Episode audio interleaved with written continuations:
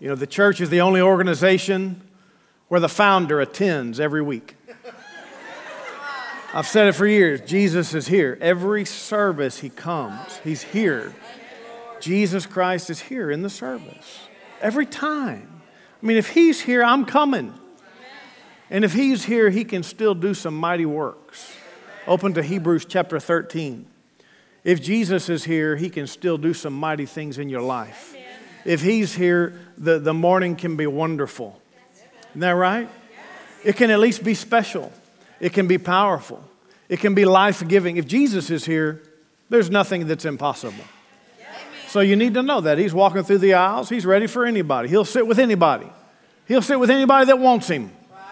And so open your heart real big. Today we're having a special uh, healing time where we're going to minister to the sick. Pastor Joni and I are going to minister to the sick, at least at the end, maybe before that.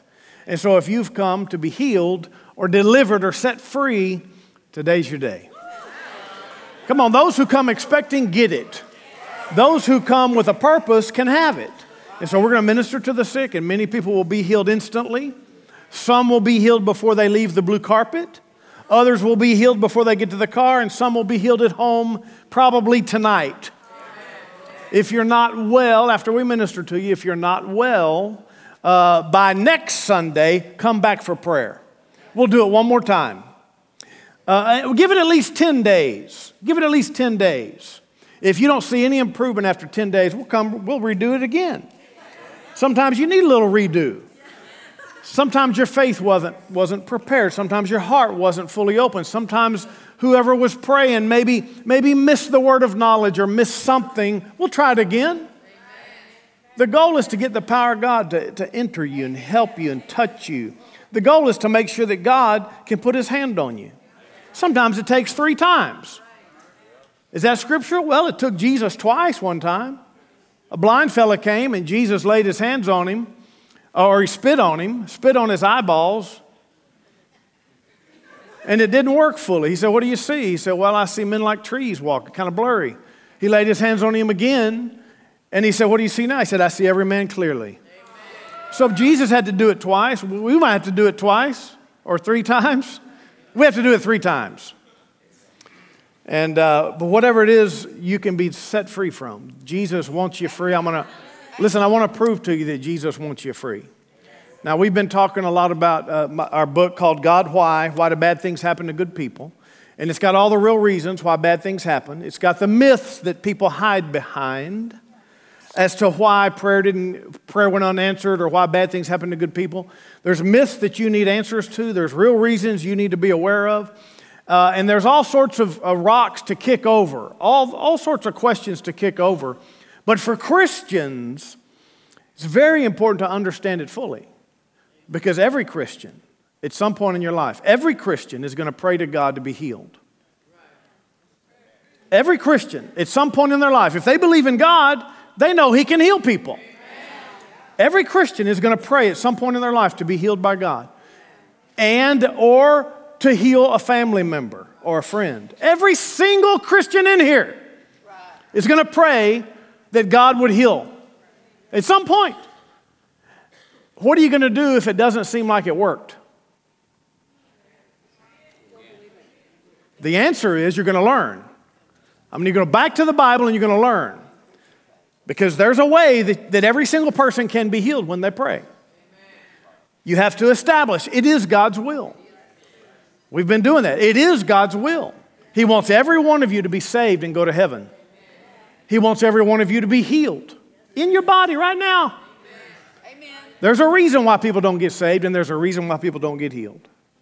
So it, it takes, takes quite, a, quite a while to establish the framework for understanding all of it. But that's your job. That's part of discipleship to learn when prayers get answered and when they don't get answered. It's your job to learn why prayers go unanswered sometimes so that you can solve it for yourself. I'm not here to solve it for another person, I'm here to solve it for you. You know yourself, you have to establish this in your own heart. Everybody okay with that? Sometimes it just takes learning something.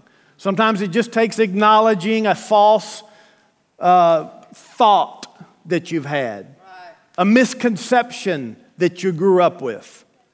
You know, well, when nobody knows the will of God, you know, whatever happens is God's will.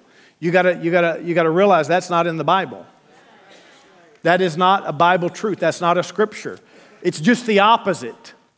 God has told us his exact will.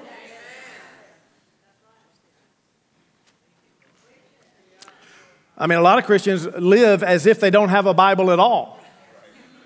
Oh, we just believe that God, whatever happens, happens for a reason. It's all up to God. As if there's nothing that He said about anything in the Bible. No, it's in the Bible. He didn't want us to go blind. He didn't want us to live just blindly believing Him. He wanted to tell us exactly how to live, exactly what to believe, exactly what He wanted.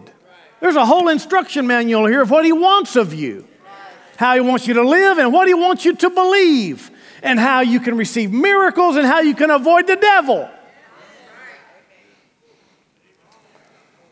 The way some Christians talk, you wouldn't even know there was a devil. Well, I don't know why God would let this happen. Why did God do this to me? Why did God want me to go through this? Why did God? And then never once mention the devil. Good word. Hebrews 13 8. Remember this today. Hebrews 13 8. Jesus Christ is the same yesterday, today, and forever. He's alive, so he's the same yesterday and forever and today. He's the same today. Whatever the date is today, he's the same today. He's the same today as he was when he walked the earth. So there might be some spitting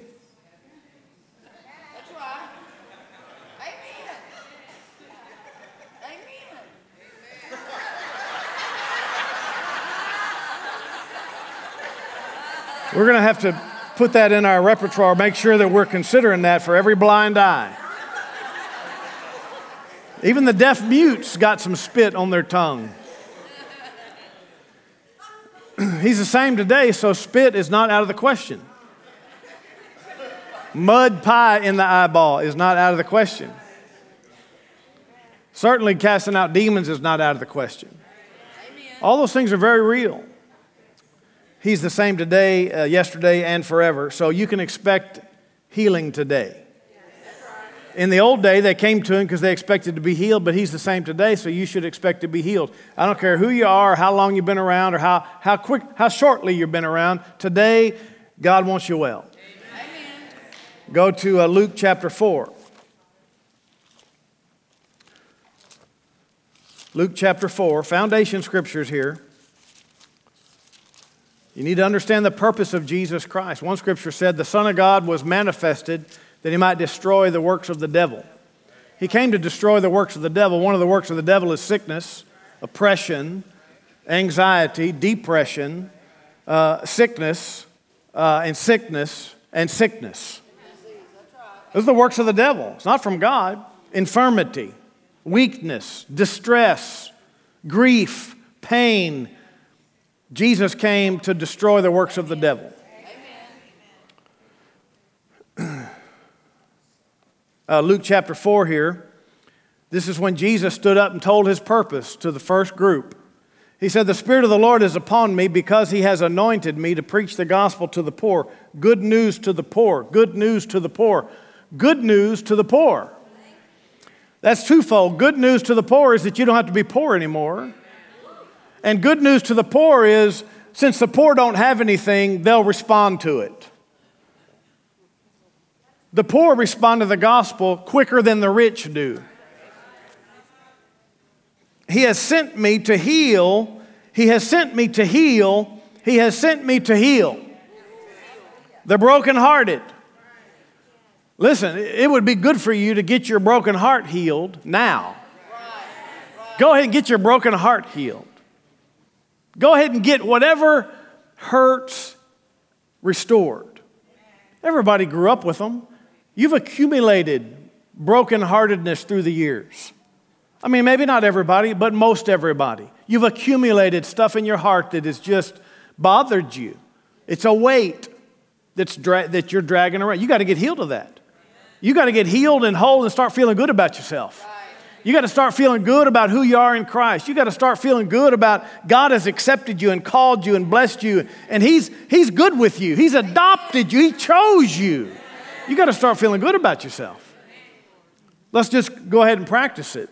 Just close your eyes and hold your hands up or something and say, God, I'm your child.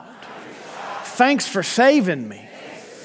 Thanks for making me righteous putting me in Christ and in the family and giving me the family name, lifting me up, standing me upright. I am somebody, and I'm healed, and I'm restored. Thanks, God. Amen. Now, if you need more of that, we'll do it at the altar today okay? But you're going to have to open up your heart real big. You're going to have to get real, way down into the depths of your soul. Those things you don't want to deal with on the inside of you. And you're going to have to let them go. I don't got to know them. Nobody has to know them. You don't have to detail them. Uh, you don't have to go get psychological about it. You're not sitting with a psychologist or a psychiatrist that you have to drum up all your past hurts. You just need to let them go. You need to go ahead and receive from Jesus healing from your broken heart. say it out loud. Say, He heals me from my broken heart. I am no longer damaged. And that settles it.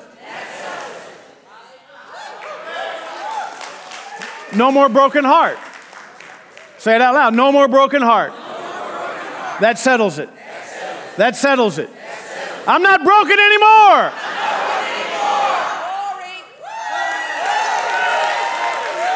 All right. Some of you just got free, you don't even realize it. That's all it, that's all it takes. What we just did, listen, what we just did was what faith people are supposed to do. What believers in Christ are supposed to do. We're supposed to read a truth and apply it immediately. He heals the brokenhearted. Woo, that's me. He fixes me on the inside. Glory to God. I'm fixed. Am I fixed? Am I fixed? I'm fixed. I'm restored. The damage is undone. Thanks, God. And then when you get home, run around your room for a while thinking about it. We don't mind you running around the church if you want to, but that's what faith people do. Faith people take the truth, receive it, and be done with it. You act on it. You believe it, don't you? Don't you believe it? Then act like it.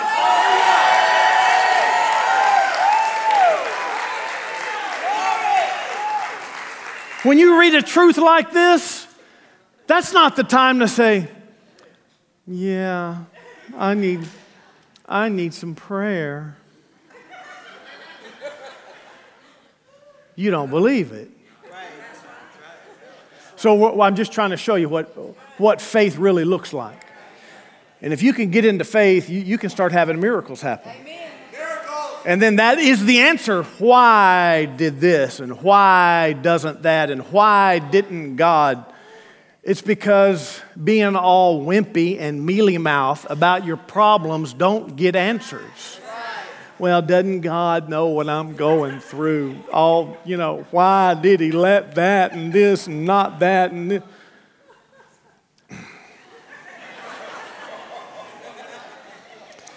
That's, the, that's why. God, why? That's why. You're wimpy. You're not being a true believer. You're, you're dragging along traditional attitudes, worldly attitudes. You don't really believe in Jesus. No, I do. I believe in Jesus. I got a picture of him over my bed. You don't learn who God is by a picture, you learn it from Scripture. And all you got to do is believe this first, this first sermon. He sent me to heal the brokenhearted, to proclaim liberty to the captives. Did those things happen? Yes, and they're still happening today. To proclaim liberty to the captives, freedom for the captives. Anybody held captive by something? Anybody held captive by something? It could be a sin. It could be a destruction in your soul, could be a broken heart, could be a sickness or disease, could be a limp. Are you held captive by anything? Could be a chronic migraine, could be depression. You held captive by any pill bottle? Let's kick that thing in the teeth. Come on, he came to preach deliverance, deliverance, deliverance to the captives. Freedom from that stuff. Rely on Jesus. Don't, don't get off your medication. Don't do that. Till you kick it in the till you kick the disease in the teeth. You'll know when. It's when you're free. Hallelujah. And recovering of sight to the blind. That would be both spiritual blindness and physical blindness. To set at liberty those who are oppressed. Oh, I have to mention recovery of sight to the blind while you're wearing glasses. Well, I'm not blind. I can still see my wife somewhere.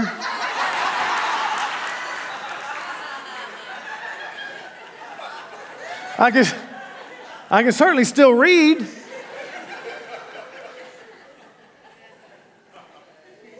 I can actually read better without them, but anyway. To set at liberty those who are oppressed. Come on. Listen, we pray all the time. We got prayer groups praying all the time that every person that comes through those doors uh, gets free from oppression. Amen. Listen, all the way to the back of this room, you can be free from oppression. That means anything that's, that's sitting on you, anything that's giving you a heartache and headache during the week, oh no, we don't, we don't stand for it. We don't stand for it. So all, all I need to know is that you're dealing with it and we'll set you free because we're not having it. I want you to know that there's enough people in this room that won't let you keep that. We're not having that. We're, we're Christians, we're freed from the devil and all of his works. And so that's why we have altar time, and that's why we fight for you, and that's why we pray, and that's why we minister healing. And that's why we act so bold and confidence, because the devil is under our feet. Jesus has put all things under his feet. He's put all things under his feet. And if you're his body, the lowest you could be is the foot. So all bad things are under your feet. Like, how many of you want to be the sole of the foot in the body of Christ? We need a sole of the foot. All the evil's still under you. To set at liberty those who are oppressed or depressed or possessed, and to proclaim the acceptable year of the Lord. This is why Jesus came. Got it? He did come to die, sure. He's going to take care of sin and, and our eternity with the cross. But the cross included everything else too. Go to Acts chapter 10.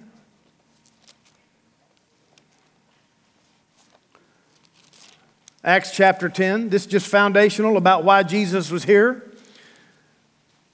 What he did on the earth, he's still doing today. The only difference is now he's doing some other things. Now he's seated at the right hand of the Father. Now he's making intercession for the saints. Now he's executing everything that we say. On the earth, he was just doing what he said and what God said. But now he's executing everything that we call him for. We're ambassadors for him. He said, In my name, you go preach the gospel. In my name, you go do the devil casting out. In my name, you go do the laying on the hands, and they'll recover. And the Lord worked with the apostles, confirming the word, and He'll work with us today, confirming the word. Amen. Acts chapter 10, verse 38. Peter's preaching. This is part of his message how God anointed Jesus of Nazareth with the Holy Spirit and with power, who went about doing good and healing all who were oppressed by the devil, for God was with him. Notice he went about doing good and healing all who were oppressed by the devil. First of all, he was healing how many? How many people was he healing? Which people was he healing? And who did the oppressing? Who was the oppressor? Who was the sickness causer? Who was the harmer? Who was the killer? Jesus went about doing good and healing all who were oppressed by the devil. Nobody was oppressed by God. What's happened in your life has never been God oppressing you. Well, you know, we know that he wouldn't do it, but he allowed it. Man, we got rope. We're going to tie you up in this church until you learn to quit saying that garbage. You're still trying to bring God in on your calamity when it's the devil. Jesus healed all the people oppressed by the devil, and it never says, and he left some oppressed who were oppressed by God, because God doesn't do the oppressing. Everybody who's oppressed, it's the devil. Now, you might have let the devil in, but if you'll just relinquish that and repent and be willing to say, okay, I need help from this devil, he'll set you free. Amen. Glory. Hallelujah. He'll set you free. How many of you will He set free? He'll set everybody free. Every single person free. Lift your hands up. Let Him set you free. Let Him set you free. Let Him set you free. Right now. Right now. Tell the thing in you to go that you don't want. Tell the thing, maybe a pain, tell it to go. Say, go. Pick something and tell it to go. Out.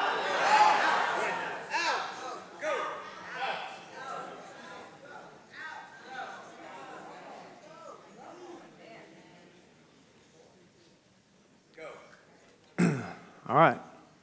Put your hands down. Take a deep breath. Say, I'm not going to be nervous in the healing service. People get nervous for themselves, like, oh my gosh, what if I don't get it? And then, then they get nervous for other people. Oh my gosh, what if nothing happens? Don't be nervous in the healing service. If you're nervous, just close your eyes. Hey, we've done this a lot. I mean, I've been around, we've traveled the world, and we can feel it. You can feel it in the service when people get a little bit nervous, like, oh no, the big one's coming.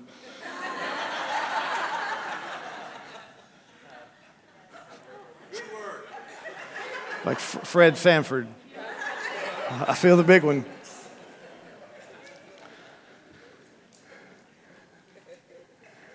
No interpretation for that. Only only a few. Glory to God. Hallelujah. Let's answer this question here. Uh, turn to 1 Corinthians 11. 1 Corinthians 11.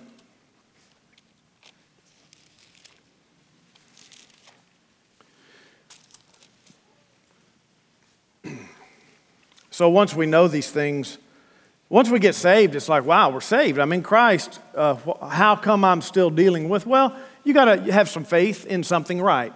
You got to have. You got to hear this truth. You got to hear that God still heals the sick. You got to hear that Jesus still does God's will.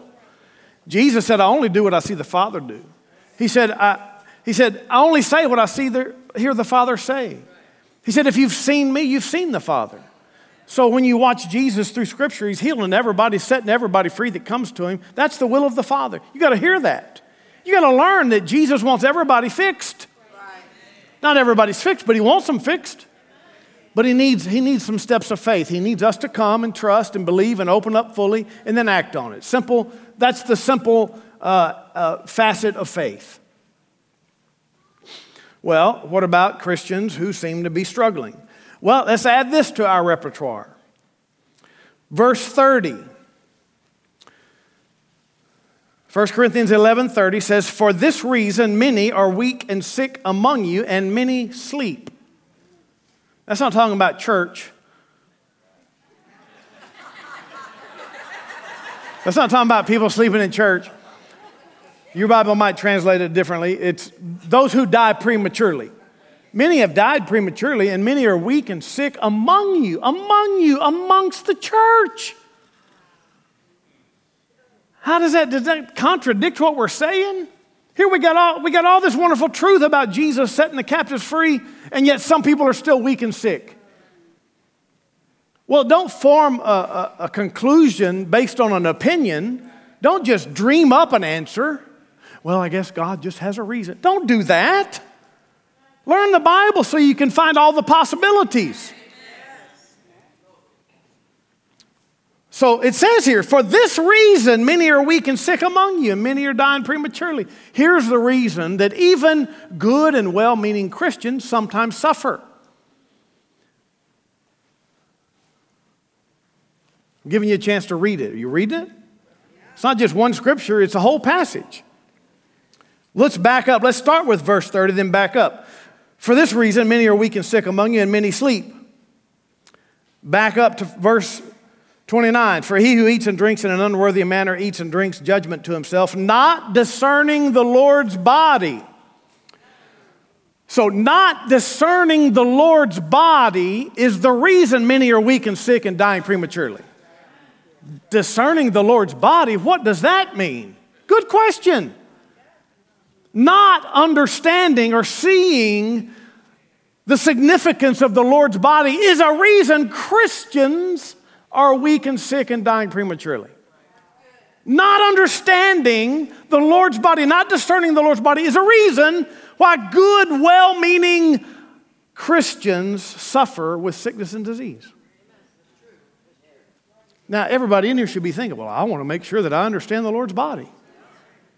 That's how you're supposed to read the Bible. He's not trying to keep it blind to you and in the dark, He's trying to unveil the mystery to us.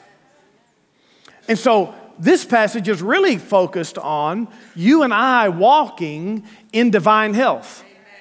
Or we could say, walking in the light of the cross, walking in the reality of what redemption has gained us. We just did a redemption message a couple Wednesdays ago, or maybe it was Sunday, I don't know. Redemption has gained us salvation, eternal life, yes, and healing and prosperity. Redemption has gained us these things, but if you don't understand the cross and how and why the cross has given it to us, then you might be weak and sick and dying prematurely.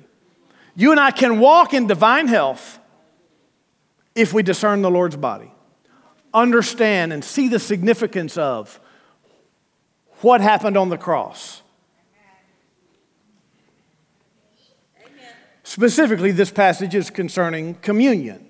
When we receive communion in church, we're taking the bread, which is his body, and we're taking the grape juice, which is his blood. The significance of that is that his body was broken, he sacrificed himself so that you could be made whole. He's broken so you don't have to be. That's the significance of the cross is that he was thrashed and beaten he took all of your beating. He took all of your stripes. He took all of your whipping. He took all of your iniquity so you don't have to carry it. You don't have to carry your sin and you don't have to carry your disease. He took it all upon him. You need to understand that and you need to live in the reality of that. And that's why receiving communion is important for your life.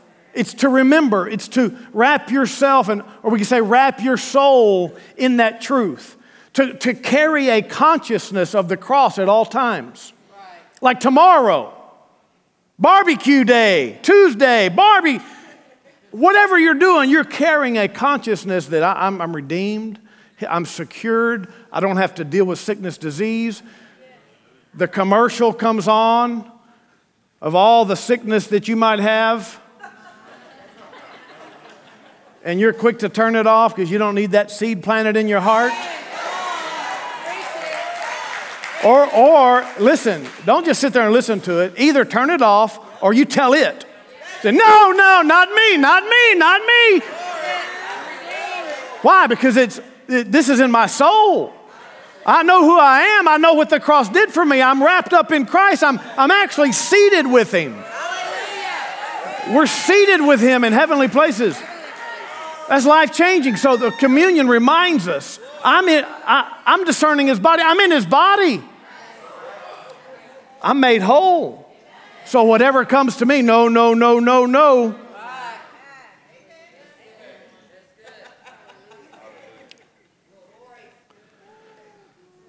And so it talks about in an unworthy manner. Yeah, you need to check your heart. You need to live close to the Lord. Sure, you need to live, you need to live close to the Lord. You, you shouldn't eat and drink the communion elements uh, unworthily. Like, don't just fake it that you're a real Christian, act like it. Be one on a daily basis. Live close to the Lord. Let's, let's go ahead and add that in there. Live close to the Lord. Remember the cross, and you'll be free from sickness and disease. Now, your soul has to grasp that. You need to put some effort into grasping that. Today is not enough. Today just points you to the solution. Like you're going to have to spend a little time on this, deciding if it's for you, deciding if you're willing to take that step of faith and say, you know what? That's it. That's it. I'm going to be a bulldog against sickness and disease. I'm going to, I'm going to whip that sucker. Or whatever lingo you like to use. How, how do you say it in Spanish? No más enfermedad. No más enfermedad for mi family. Familia. Hey, Jesucristo. Jesucristo te sanada ahora.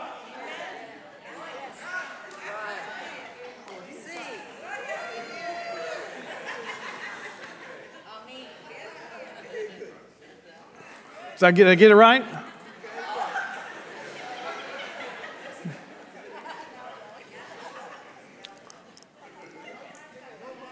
Isaiah 53.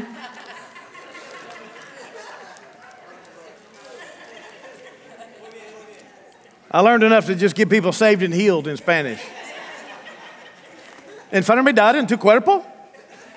Jesucristo te sanará ahora.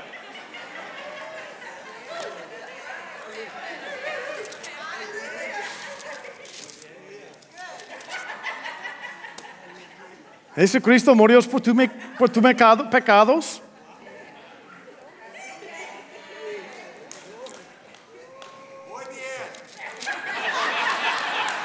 Gloria a Dios.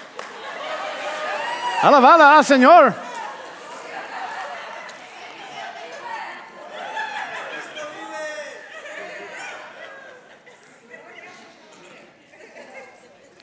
Jesucristo es la luz del mundo.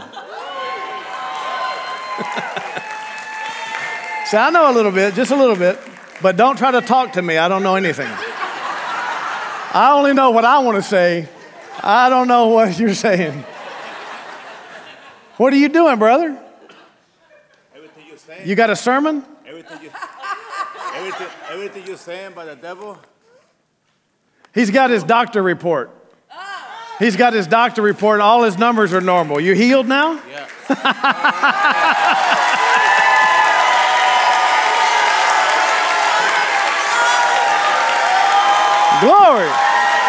Glory.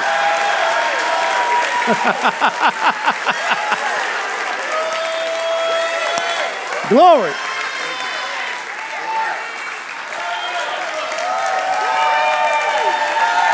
And I got it. He, when he got when he got hold of this, the light shone, the spark of faith happened, and I got his pill bottles in my office. I've, I've had bags of pills given to the church. That's it, I'm done. Totally well, people, totally well. From mental problems, depression, and physical ailment. That's not how you get healed, it's the proof that you know you are. So there's no necessity of it, but man, when you get free, you get free.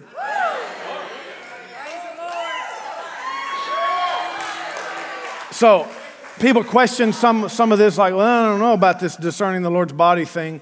Let's prove it scripturally, because you can't just take one scripture in a vacuum. You, you got to interpret all scripture in light of other, other scripture. You just have to. You have to get the full picture if you're going to be a good Christian. If you're a Bible student, if you're going to be a real honest Bible person, you can't just pick one out and start fighting people. It's like if you want to fight, you better have your bullets, okay? Like, I'm, I'm willing to talk to you on the phone or answer an email, but you, if you're going to fight, you better have some bullets with, with an actual powder in it. Like, don't come, come at me with your little Sabbath day commands. So, this is Isaiah. He's a prophet, the Old Testament. He's seeing ahead, hundreds of years ahead. He's seeing Jesus on the cross. He's predicting the Messiah. He's actually seeing some spiritual significance about the cross. Most of the prophets in the Old Testament said nothing about Jesus, the Savior of the soul. They only spoke of the Messiah, the King, coming to dominate the world. But Isaiah saw a spiritual significance of his first coming. Chapter 53, Isaiah 53, verse 1 Who has believed our report, and to whom has the arm of the Lord been revealed?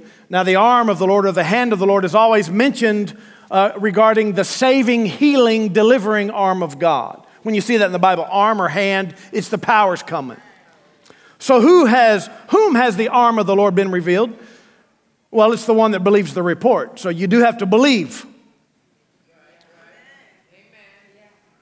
For the, we'll skip verse two. He's talking about uh, he won't be esteemed. Verse 3 He's despised and rejected by men, a man of sorrows, acquainted with grief. We hid, as it were, our faces from him. Remember the disciples? They all ran away from the cross. He was despised, and we did not esteem him. That's Jesus' first coming. That's Jesus, the, uh, the, the sufferer for humanity's sake. Then, then verse 4 explains what happened. Surely he has borne our griefs and carried our sorrows, yet we esteemed him stricken, smitten by God, and afflicted. But he was wounded for our transgressions, he was bruised for our iniquities. The chastisement for our peace was upon him, and by his stripes we are healed. So, that term, by his stripes we are healed, is a very important uh, phrase. By his stripes we are healed. And now some people say, well, yeah, that just means spiritually healed. Well, we are spiritually healed, but it also means mentally healed. And it also means spiritually healed, and I'll prove it to you. Spirit, I mean, physically healed. Spiritually, we're saved. Mentally, we're delivered, and physically, we're actually healed in our bodies. And, and let me just translate these words a bit. Verse 4 He has borne our griefs. Americans equate grief with my sorrow upon someone's death or a loss in my life. But the word in the Hebrew means more than just that. It does mean griefs, but it also means calamity, anxiety, weakness.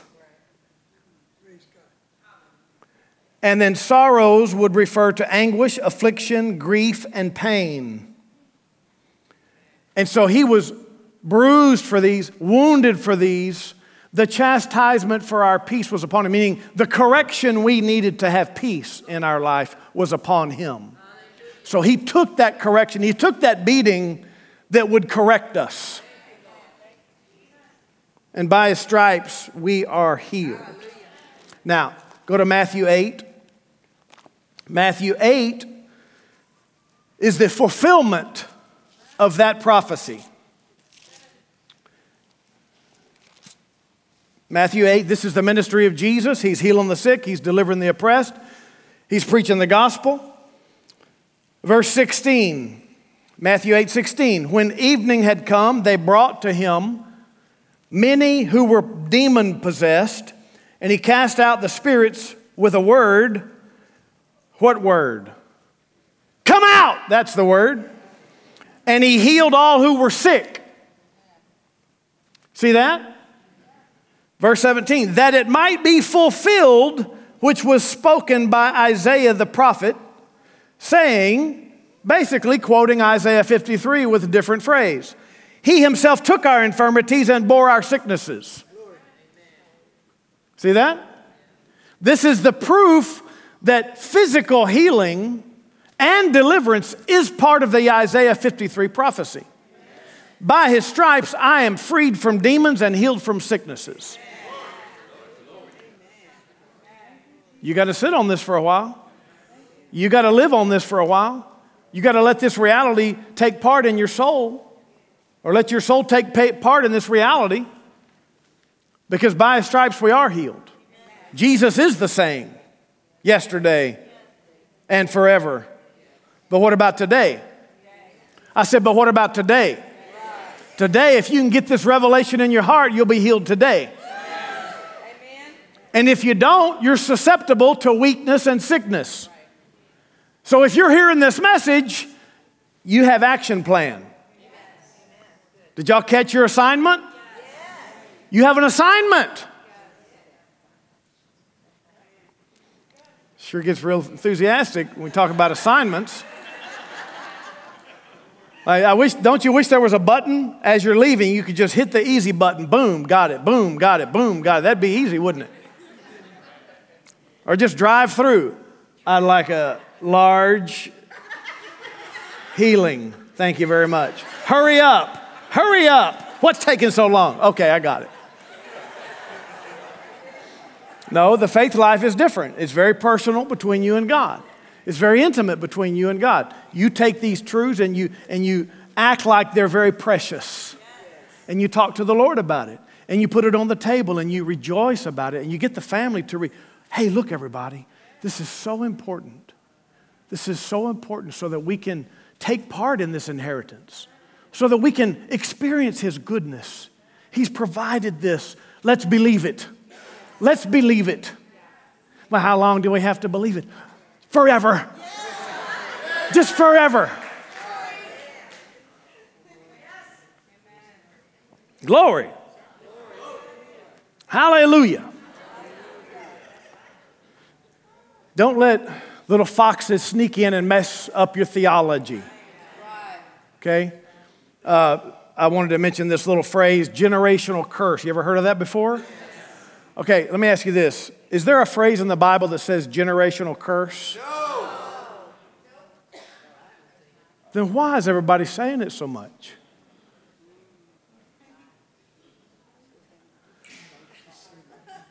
It's like a big giant of threat people are talking about. Generational curse, generational curse. What? It's not even in the Bible.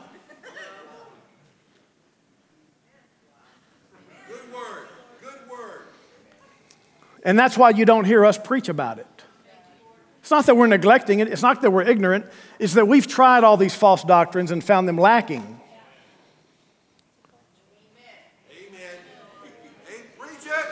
Here's where it comes from. In the Old Testament, part of the Ten Commandments actually was that, and it was only for a particular group of people. Here's part of the Ten Commandments You shall not make unto thee any graven image or any likeness of anything that's in heaven above, or that's in the earth beneath, or that's in the water under the earth. You shall not bow down thyself to them nor serve them, for I, the Lord thy God, am a jealous God, visiting the iniquity of the fathers upon the children unto the third and fourth generation of them that hate me. So, to experience a, a curse, you'd have to hate God. And you'd have to be an idolater making images. That's the only place that you really see it. And it's this, that scripture is quoted a couple times. That's the only time you see it in, in the scripture. The other scripture says he's not going to punish you for your father's sins. So stop calling it a generational curse. That, that, cre- that inflates it to a place that, oh my gosh, I need some real spiritual help to get out of this generational curse. That is not how you do it. Jesus never ministered against generational curses. Paul, the apostle, Peter, the apostle, John, James, Jude, they never mentioned anything about generational curse. It's not part of the gospel. Getting out of a generational curse is not part of the gospel. That's not the gospel message to people. Okay, this is how, if you think that you're experiencing some sort of generational curse, first, it's not a generational curse. Kids and children experience many things their parents are experiencing by proximity. Your parents are alcoholic, you're getting the, the, the brunt of it. Your parents have a poverty mentality, yeah, it's going to pass down until somebody breaks it. Sometimes there's hereditary things uh, that are in the genes and such, and sure, you need to take a stand and say, Not to me, not to me. Yes, but don't think of it, I'm cursed. The curse came because of disobedience. No Christian today is cursed. So, here, this is how you need to imagine or think of this problem. If I think I'm dealing with something from the past, get saved. Just get saved. Galatians 3:13 says that Christ has redeemed us from the curse of the law, being made a curse for us. Cursed is everyone that hangs on a tree. He hung on the tree. He cursed the curse. It's all reversed now. So get saved, and then you're out from all the curse of the law. He redeemed us from the curse. For every Christian, it's done. Just get saved.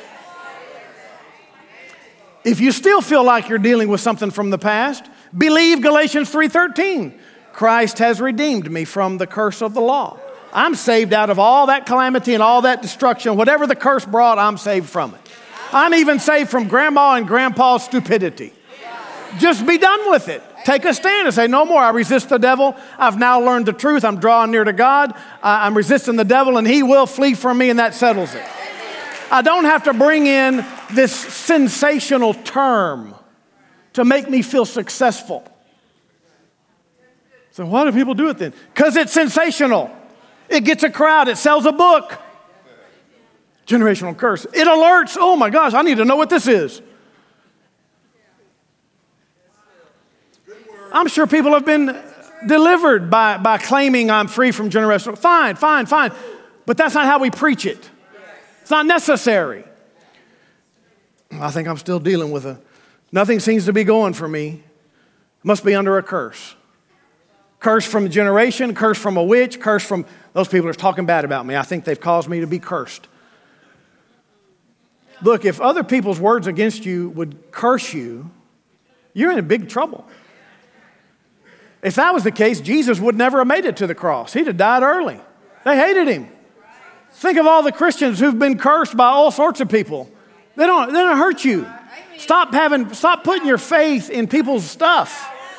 Don't put your faith in your family's problems. Listen, if, you if your forefathers and your family were heathens, get saved, stay saved, and, and, and resist their life. You might even have parents you need to disconnect from. Sure, if you're, if you're equally, if, you, if you're unequally yoked together too closely with even family, if they're not saved and their lifestyle is heathen, dis, disconnect. You're not supposed to be connected tightly to, to heathens and pagans and haters of God.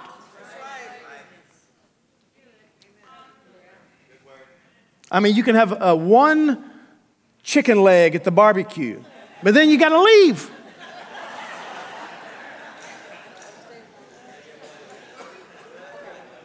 I mean, really, to, to think that you're under a generational curse as a Christian, terrible handicap for your life. Terrible handicap. To feel like you're a victim, change, chained to something you didn't even cause. No, no, that's from the devil. The only generational curse is the people preaching that. They're keeping people chained to something that they don't need to.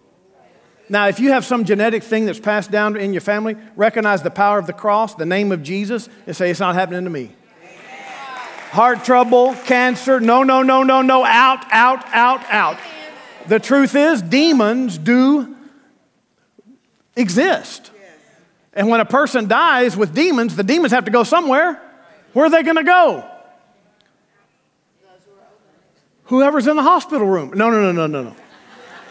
Sometimes, where are, the, where are demons going to go once a person dies? Well, they're going to go somewhere they're familiar with. So there are familiar spirits. There's demons that need to live somewhere. And if you let them, they'll live with you. Just recognize that and say, not, not here. No, no, no, no, no, no. My genetics don't determine my health. No, no, no, no, no, no. I'm going to live at the cross. I'm going to discern the Lord's body. I'm not dying prematurely. Faith overcomes every natural obstacle. Faith in what? Faith in these truths. Hallelujah. Even Israel, when they turned from their pagan ways, then God saved them out of the curse. Stay with God, you'll be safe. It's really not generational curse that sinners need to get saved from. They just need to get saved from sin. They just need to get saved, period.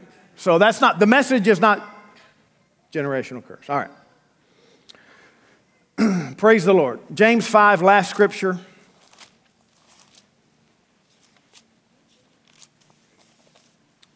James 5.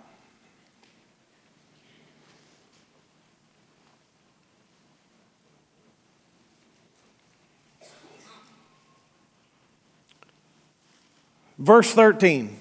James 5:13 is anyone among you suffering? Notice what it says. Is anyone among you suffering? What does it say? Let him pray. If you suffer, pray. Is, any, is anyone cheerful? Let him sing songs with the praise and worship team. I mean, is anyone cheerful? Let him sing psalms. Singing is part of the Christian lifestyle. Verse 14 Is anyone among you sick? What are you supposed to do then? Let him call for the elders of the church, let them pray over him, anointing him with oil in the name of the Lord, and, the prayer of faith will save the sick or heal the sick. Same word. And the Lord will raise him up. And if he's committed sins, he will be forgiven. Simple as that. Can you believe that scripture? Yes. Can you just simply call the elders of the church, let them pray over him? Yes. Now, it's better if you do it in person. You don't have to have the oil. Actually, phone is fine too sometimes. Phone, in a, in a time of desperation, when you can't get to the church, uh, a phone call can get the power of God through the phone line. Through the, there's no phone lines anymore that you're using, it's air. Right through the air, God's power can flow. But you got to make the call and you got to do it on purpose. You got to know what you're doing when you make a phone call for healing. It's not just everybody just, just put me on the prayer list. Y'all, y'all pray for me sometime. Oh, okay, fine. Lord. You want to be healed, you call for the elders of the church. And then it says, let him pray over him. Then it says, anointing with oil in the name of the Lord. The oil is only necessary if you think it's important. If you have faith in the oil, we'll use the oil. But usually Americans or, or non Jews don't have much faith in oil because you didn't grow up seeing oil used. Does that make sense? The Hebrews saw oil as a symbol of the Holy Spirit. All Christians, we know the Holy Spirit comes without oil. In the, in the upper room, the Holy Spirit fell on everybody without any oil poured. But James is actually writing to Jews. James' gospel was written to Jews. So, for any Jew who believes the oil is important, we'll anoint you with oil. It's not necessary unless you want it. What is necessary is the prayer of faith. The prayer of faith will save the sick. So, you need to come just real, real humbly, simply, like a little child. If you ever need to be healed, you just come up like a little child. Just stick your heart out like a child. Just be real simple about it, real, real happy about it, real faith filled about it, like, help me, help me. And that's particularly how you're supposed to come as a new Christian. As a new Christian, just come get healed. As a two year old Christian, just come get healed. As a five year old Christian, just come get healed. Now, as you grow and learn, yeah, you'll be more responsible for learning 1 Corinthians 11. You'll have to learn about the cross. You'll have to get closer to God. Sure, there's more responsibility on you as a mature Christian. But as any Christian, you can just come forward as a little child and get well. Isn't that exciting? Thank you for joining Pastors Chas and Joni today from Houston Faith Church. If you're looking for a good home church in Houston, Texas, we'd like to invite you to be our guest anytime. What you'll find is that Houston Faith Church is highly committed to the Word of God, the love of God, and the spirit filled life and ministry that Jesus expects. We know that everyone wants to make a difference in this life, and that the Great Commission of the Lord Jesus Christ is the main thing for all of us. You'll find your purpose here and grow strong in faith at Houston Faith Church. Find more faith building resources on our YouTube channel or subscribe to our free audio podcast. You can also connect with us on Facebook and Instagram. See you soon.